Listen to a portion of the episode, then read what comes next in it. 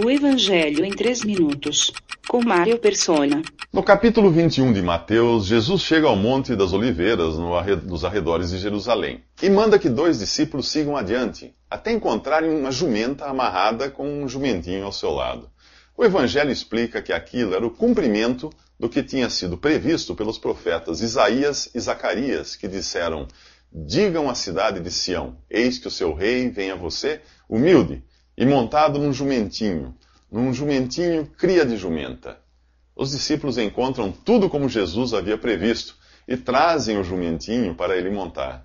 Observe que aquele animal nunca tinha sido montado antes e ninguém ousaria fazer algo assim a menos que estivesse participando de um rodeio. Mas Jesus não apenas sabia da existência do jumento e onde ele podia ser encontrado, como ele também tinha total controle de tudo. Afinal, amansar um jumento era fácil para quem era capaz de amansar o mar revolto, de curar cegos de nascença, de ressuscitar mortos. Quando você vê o poder que Jesus tinha sobre o tempo e o espaço, os elementos e as circunstâncias, os homens e os animais, aí você entende também que a sua morte na cruz não foi acidental, não foi um imprevisto. Jesus veio voluntariamente morrer na cruz como um sacrifício pelo pecado. Ele não foi um revolucionário qualquer que acabou martirizado, como se os seus planos de mudança do mundo tivessem sido frustrados pela ação do poder público, político e religioso. Não. Ao contrário, do início ao fim da sua jornada aqui, ele sempre esteve no total controle da situação e olhando para a conclusão da sua missão. Se ele quisesse, ele poderia até ter descido da cruz.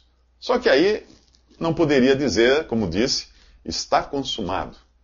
Ele disse isso referindo-se à sua obra completa ali na cruz. Agora Jesus entra em Jerusalém, montado no jumentinho e aclamado de modo triunfal pelas pessoas.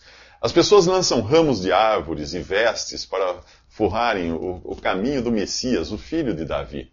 O povo reconhece a sua glória, clamando: Hosana ao filho de Davi, bendito o que vem em nome de, de, do Senhor. Hosana nas alturas. Em nenhum momento Jesus rejeita esse tratamento, demonstrando assim ser verdadeiramente o Messias esperado. Obviamente, tudo isso acontece pelo poder de Deus e não por iniciativa das próprias pessoas. Deus quer de deixar bem claro quem Jesus realmente é. Quanto às pessoas, bem, em cinco dias, essas mesmas pessoas, nessa mesma cidade, nessas mesmas ruas, estarão gritando: crucifica-o, crucifica-o. Jesus sabe disso e decide visitar o templo, o lugar no qual Deus tinha colocado o seu nome e que era o único lugar onde um israelita podia adorar a Deus.